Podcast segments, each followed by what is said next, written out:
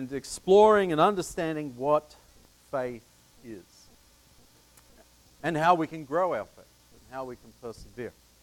Uh, I thought what we would do through, through the summer is uh, spend some time just looking at examples of faith uh, from Scripture. And I was going to start with Moses. That's why our reading was from Moses, Hebrews, but about Moses. And then as I got to thinking about it, I was like, well, I really want to give a context for Moses. So I need to go back a little bit earlier. And, and the problem is when you start doing that, you end up at Adam and Eve, and you know you want to keep going through. So I stopped at Joseph, but that's where we're going to pick up today. We're going to actually, despite our reading earlier, uh, be in Genesis chapter 37. And I'm not going to, uh, I realize I'm not spending a lot of time, or, or really any time, looking at specific verses. Uh, we'll describe the story of Joseph because it's a long story, and, uh, and we'll talk about it. But uh, I encourage you to read it uh, on your own. Even if you're familiar with it, go back and refresh your, your memory. We typically like to think of our heroes as either good or bad. Um, these days, superhero movies are all the rage, right? Uh, I think the biggest Marvel is probably the biggest movie franchise that's around at the moment. Um, but, but thinking of, of these heroes as good or bad uh, keeps life simple, doesn't it? Superman is good, Lex Luthor is bad. Okay, so there you go. That, that's, that's life is simple. But every so often we encounter a, a movie or a series that a character that challenges the way that we think about these heroes. Uh, so maybe you can think of some. Uh, I, I, remember the old television show, uh, television series of Batman, right, with the kapow, you know. Um, and uh, you, you know that. Um, but there it was very clear Batman and Robin were good, the people they hit were bad. okay? Life was simple. But what we've seen as you go through, as, as the movies have come out, um, and, and maybe you haven't kept up with them all, but Batman has become increasingly dark. And, and it becomes harder and harder to tell is Batman good or is he bad? in one of the more recent series. Is Loki good or is he bad? Okay. Um, and, and so, what about Iron Man? Is Iron Man likable or despicable? Okay. What sort of character is he? And then, of course, there's the age old question of is Batman even a real superhero or does he just have cool toys? But we'll leave that for another day. And, and so we recognize that life is rarely as simple as good and bad. That, that although these characters are portrayed as one or the other, people are more complex than that. Life is more complex than that. But very often when we look at people, we do still characterize them that way. Did you ever tell your kids that person's a good influence, that person's a bad influence? Right? As though they can only possibly be one thing. But life can be more complicated. I own books on my, uh, or I own books. I've taken them off my shelf and I still own them. They were written by prominent church leaders who, you know, large churches Great material and content. Uh, very popular in, in churches across the country. And then that leader gets, it, it's revealed that he's been sexually abusive to women around him, that he's had affairs. And it's like, well, now what do I do with these books? Right? Did he suddenly forget that, did everything he have to say about prayer suddenly become invalid? What about his books on evangelism uh, and, and, and you know, sharing the gospel? Is that suddenly not true? not pertinent. And so, what should I do with them? Because if I keep them and they're up there on my shelf with his name on them, and somebody walks in and goes, Oh, I know that guy. Here's the one that was in the headlines for having that affair and doing this and doing that. So life is complicated, isn't it? Can we be sure that their deviant behavior wouldn't seep out through the pages of their book somehow? Do we know the timeline of if that book was written when that person was living the way they should and, and they changed their behavior after they wrote that book? Can we really tell that? And so life is complicated. Now, maybe that's an extreme example, but we know this about people close to us also. They're not all just good or bad, um, maybe you can think back to your parents, and, and your parents were great. But there are things you want to do different. Right? There are things you want to do better than your parents, even if they were the best parents in the world. Um, how about your husband? I love my husband, but there's this thing that he does. Now, I know your wife is perfect. I'm not asking you to volunteer. But, but, okay, we won't go there. your wife is perfect. And so when we turn to the Bible, we need to make an effort to see the people whose stories are told there as whole people, not as caricatures who are either good or bad. They're, they're people with all sorts of emotions, all sorts of motives, all sorts of influences and forces acting upon them. Today, I am going to work my way around to talking about Joseph whose story can be found beginning in Genesis 37. But I want to begin by talking about Joseph's great grandparents. You see, whether we like it or not, each of us are a product of our family. And Genesis gives us a great example of how families uh, perpetuate their values, their behaviors, their habits. And so let's start with perhaps an obvious one when we think of these the patriarchs, and that is playing favorites. And so I've listed the patriarchs up here: Abraham, Isaac, Jacob, Joseph, and uh, I, I, I, hope you're familiar with them. If not, uh, I'm afraid I don't have time to explain it all. But Abraham is where the story begins, isn't it? And um, Abraham has two sons by two wives. This happened back then. Abraham, or, or, or one wife and then the wife's uh, servant. And so the firstborn son is Ishmael, born to the wife's servant. But Ishmael is not the favorite son. The favorite son is Isaac, born to the wife. Now, Isaac has two sons. They're twins, born to Rebekah. Isaac has a favorite son. The eldest twin, Esau, is Isaac's favorite. Rebekah has a favorite son, and it's not Esau, it's Isaac. Jacob. Why am I looking at it? I, I did this in my notes too. It's Jacob, right? And, uh, and then as we come down, we follow the story of Jacob, and Jacob has 11 sons, right? That's a lot. And out of those, he has a favorite. Again, born to his favorite wife, and that favorite is Joseph, the youngest at the time he's born.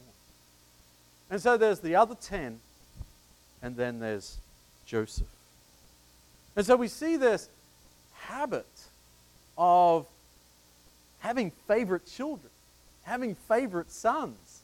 It's something that has gone from generation to generation.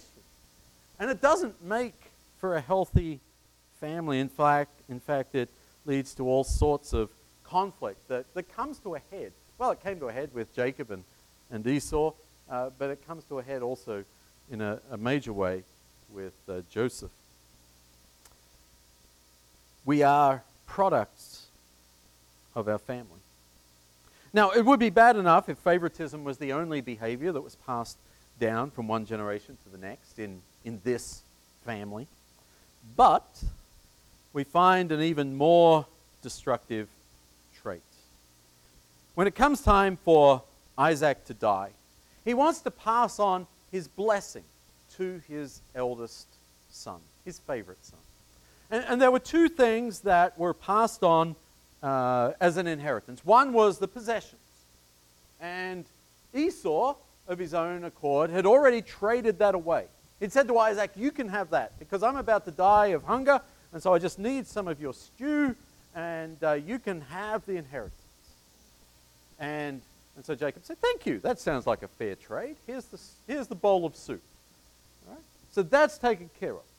Well, Isaac finds out about this, but he still wants to give his eldest favorite son something significant. And so one of the things that they pass on is this blessing. It's sort of like a, a spiritual headship over the family. And Isaac calls Esau in so that he can give him this blessing. Only Rebekah, his wife, and Jacob, her, her favorite son, conspire to trick, to deceive Isaac, whose eyesight is failing. And, and so, through this trickery, through this deception, Jacob steals the blessing that Isaac intended for Esau. So we see with Rebekah in that generation, we see this trickery, this deception beginning. But it wasn't only Rebekah, kind of ran on her side of the family. Because when we look at this, Rebekah deceives Isaac with Jacob. Jacob runs away. He flees for his life because Esau's not happy. And he runs to Rebekah's brother, uncle or cousin, Uncle Laban. Uncle Laban deceives Jacob.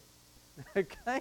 What goes around comes around. Uncle Laban says, You want to marry my beautiful daughter Rachel? Absolutely. And then on the wedding night, switches up and um, arranges for the less attractive Leah to be married to Jacob. Apparently, enough layers of, of uh, veil will, will do that.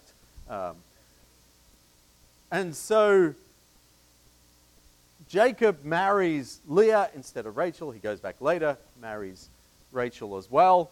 Um, but we see this deception not only with Rebekah, but now with her, her brother is deceiving uh, Jacob. Well, Jacob says what's good for the goose is good for the gander. He comes up with a deal and he says, hey, how about we uh, take this, we, we, split the flock, okay? I'll take the spotted lambs, you take the lambs that don't have any, sp- any spots. And, uh, but he has a trick up his sleeve. He has a, um, a scheme whereby he, the lambs produce more spotted sheep, more spotted lambs. And so his flock is increasing more quickly at an unnatural rate than Laban's. And so we see this deception just multiplying here. And, and then when Jacob, now later in life, has these 11 sons, um, we come to Genesis 37. And uh, Joseph is the favorite of the sons, and the other 10 don't appreciate that. They don't appreciate that he's a favorite, they don't appreciate his attitude. And so they scheme, they, they, they recognize an opportunity. Joseph has come out in the field to find them, well away from home, and they say, This is our chance, let's kill him. And, and ultimately, they don't kill him, but they sell him into slavery hardly any better. And then they go back home. And just as Jacob had deceived his father with a piece of cloth that was rough and said, No, this is hairy Esau's skin that you're feeling, so they deceive Jacob now with a piece of cloth as they take Joseph's Technicolor dream coat and put blood on it from a sheep and say, We found Joseph's coat. He'd been torn apart by a wild animals. And, and so Joseph is, uh, Jacob, rather, is deceived by his sons. And then as we get to the end of the story, Joseph is in turn going to deceive his brothers back. We'll get to this next week, where he's, he, he is in appearance an Egyptian. They don't recognize him. And he's quite happy to live like that and to go on like that and doesn't reveal who he is. And he, he puts them through an emotional wringer of sending them home and bringing them back and sending them home, playing with them um, until ultimately he does reveal himself. But he, he, in turn, deceives them. And so this, this heritage of deception, of trickery, of one upmanship is something that continues through this family. This family is regarded as the patriarchs, the fathers of Israel, great men of faith. But their family had some warts. Where we come from influences who we are today. And I think it's important for us to recognize this about the people that we meet.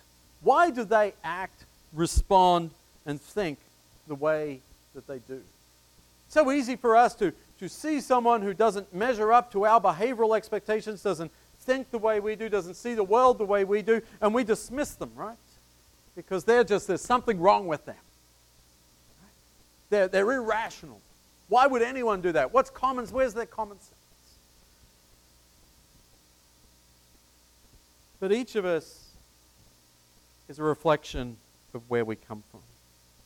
Now, often where we come from is mostly influenced by our home environment. When I do premarital counseling, one of the things we do is we, we sit down and we look at a couple of different factors and we just say, what were your parents like in this regard? Because those, those questions of what your parents were like, how'd they handle conflict, were they confrontational or did they avoid it? Because if you're coming from two vastly different family situa- of origin in, in the way they handle conflict, that in and of itself could re- create conflict in the marriage. And, and you haven't thought about it, you haven't had a lot of conflict because you've been single and able to do whatever you want, but all of a sudden you're living together with somebody else and you've got these different conflict management styles and you think that the other person's totally illogical, irrational, but they're just doing what they've been trained to do for the 20, first 20 years of their life. And so when people don't act the way that we think they should, it's not always because they're stupid. It's just because they come from a different place than we do. And so maybe you can think about it in, in your marriage. How many times have you or your spouse said something like, that's not how we did it in my family. Right? It could be the vacuuming, it could be the it could be anything. Right? That's not how we did it in my family, regardless of how long it's been since you were in your family. Right? You were in your family 20 years, you've been out of your family for 40 years, and you still reference back to how you did things in your family. It's funny how that works. And they're the things that we're conscious of. And so it can be difficult to show patience with people while we learn their story. But it's the only way that we truly get to know them. Those first impressions, the questions of why they're acting that way, that's, that's dangerous to make decisions. The only way to really get to know someone is to get to know their story. Joseph is born into this dysfunctional family environment. And the first thing we're told about him in uh, chapter 37 is that he has dreams. Okay, well, the first thing is in verse 3 Israel loved Joseph more than any of his other sons, uh, which is significant. But in verse 5, Joseph had a dream, and when he told it to his brothers, they hated him all the more. He said to them, Listen to this dream I had. We were binding sheaves of grain out in the field when suddenly my sheaf rose and stood upright, while all your sheaves gathered around mine and bowed down to it. His brothers said to him, Do you intend to reign over us? Will you actually rule us out? Uh, rule us? And they hated him all the more because of his dream and what he had said. Well, some people are slow learners. He had another dream. That wasn't in there. Then he had another dream. He told it to his brothers. Listen, he said, I had another dream. This time the sun, the moon, and 11, very specific, 11 stars were bowing down to me. When he told his father as well as his brothers, his father rebuked him and said, What is this dream you had? Well, your mother and I and your brothers actually come and bow down to the ground before you. You see, he didn't have to be a genius to know the significance of this dream, right? The sun, the moon, and 11 stars bow down to Joseph. Um, that's somebody with a high opinion of themselves. You see, we're not told here that God gave him this dream, are we? It was just a dream. Now, I think in that culture, they presumed that all dreams came from God, all dreams had sort of spiritual meaning. But uh, we're not told that that was from God, even though it, it kind of plays out this way. But Joseph doesn't have a lot of tact, um, doesn't seem to, to have much awareness of what's going on around him. And uh, maybe he didn't understand the competitive dynamics of his family. Or perhaps he did understand and was participating in them. Sharing these dreams with his brothers only increased their jealousy and hatred of him. Now, even if we understand the family dynamics, they don't become an excuse. There is nothing excuses the brothers' betrayal of Joseph when later in the chapter they first intend to kill him, but while they're having lunch before they actually kill him, um, they see traders heading towards Egypt. And they decide we can make money on this at the same time. Get rid of Joseph and make money. That's even better than killing him. And so they sell him into slavery. And, and, and nothing makes that, nothing justifies that. There's nothing good or redemptive about that decision of theirs, regardless of what was going on in the family. Now, when he gets to Egypt, Joseph doesn't regain his freedom. But he does, um, he, he is fortunate, blessed, if you will, to be purchased by a prominent Egyptian in the court of, from the court of Pharaoh. And so he is in a, uh, not in a, sort of an abusive labor camp, but rather somebody who's um, a person of influence. And, and, Joseph is a good worker. Uh, he, he performs well and is given a lot of responsibility. The first time that we actually encounter God in Joseph's story is in chapter 39 and verse 2. And it's after he's been sold into slavery. And it says, The Lord was with Joseph so that he prospered and he lived in the house of his Egyptian master. And when the master saw that the Lord was with him and that the Lord gave him success in everything he did, Joseph found favor in his eyes and became his attendant. So he works his way up in, in the, the household in terms of respect and responsibility. And so it's almost a happy ending, but it's not the end. Um, there's more deception in Joseph's story. His master's wife deceives her husband. She, she makes a move on Joseph, Joseph rejects her advances. And as a um, act of revenge, she accuses him of attempted rape. And quite appropriately, her husband then has Joseph thrown into prison. In chapter 40 and uh, verse 15, we see here as Joseph describes his um, situation to some other prisoners. He says, I was forcibly carried off from the land of the Hebrews, and even here I've done nothing to deserve being put in a dungeon. I think dungeon is the NIV, some might say in this pit. And so we see this trajectory in Joseph's story. That it begins in chapter 37 at the very top. Joseph is young, idealistic, and he has the whole world bowing down to him. That's his expectation for life. He's the favored son living in the promised land. And uh, he, has only good things in store.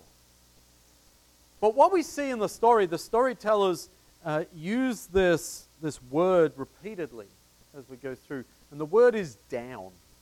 And, and we, when we look on a map, we see Israel to the north and Egypt to the south, and we think, oh, yeah, they're traveling down. But they didn't have maps like we do. So when they're thinking down, they're thinking in terms of uh, vertical. So maybe they're thinking hill country down to sea level.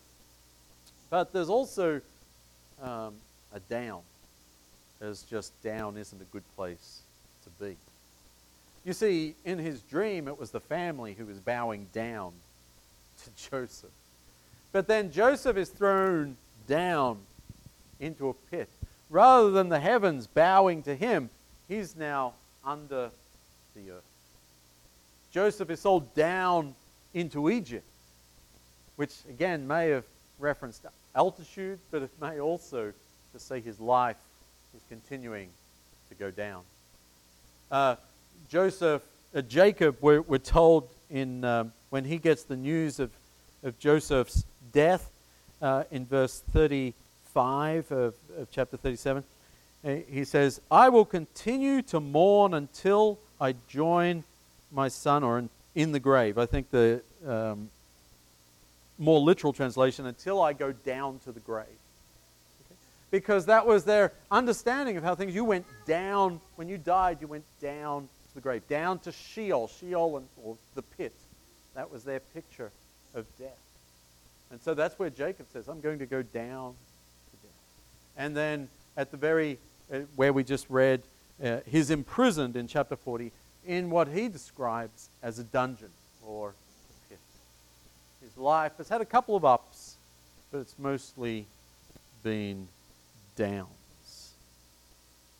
And what we're seeing in this part of the story is this theme, biblical theme of exile. Joseph has been taken from the promised land and he's been exiled in a sense. He's been sent to a foreign land, he's isolated, he's lost his freedom, and his you know, imprisoned with very little hope for the dreams that he had at the beginning. Um, his father thinks he's dead. No one's looking for him. It's about as low as he can go.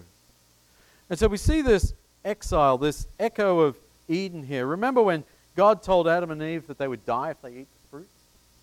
And, and then what happened? They ate the fruit and they were sent into exile from the garden.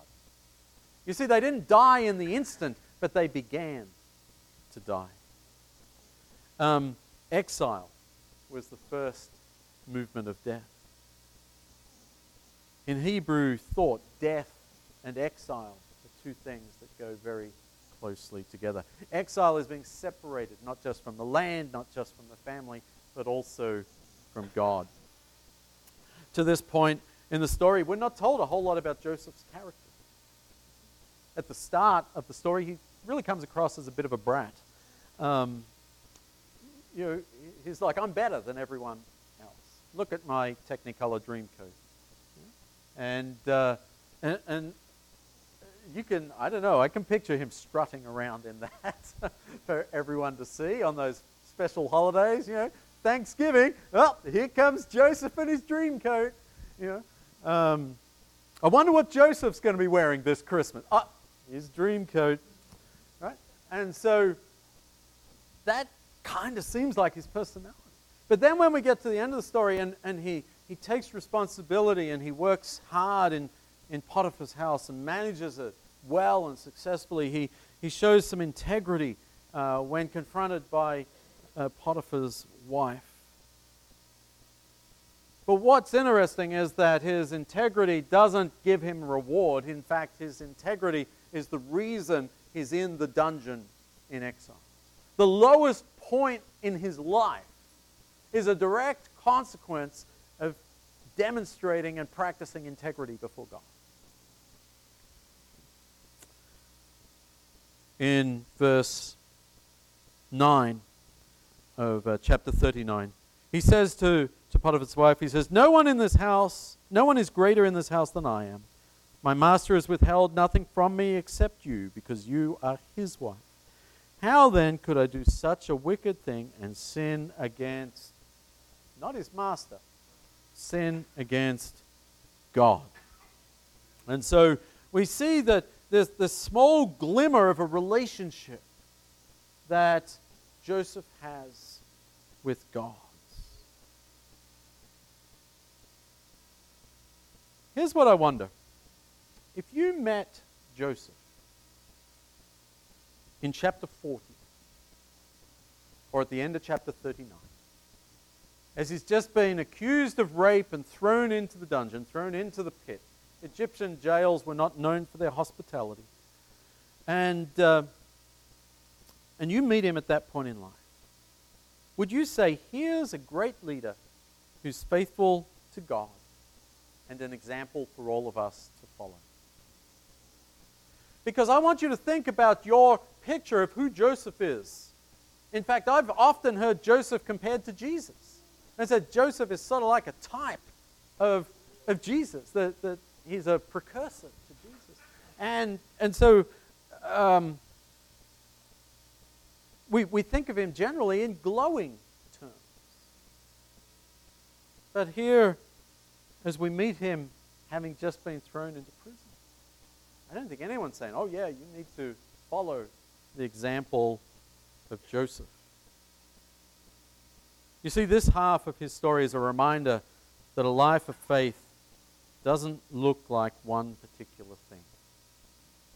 A life of faith doesn't look like one particular thing. Joseph's family of origin set him on a path that he could never imagine. His faithfulness to God didn't grant him access to greater justice. In fact, it put him there in a place of injustice an abuse of justice. And we're not told a lot about his relationship with God.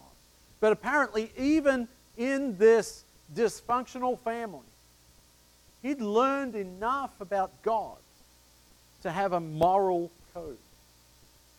To say, no, if I take advantage of my this married woman,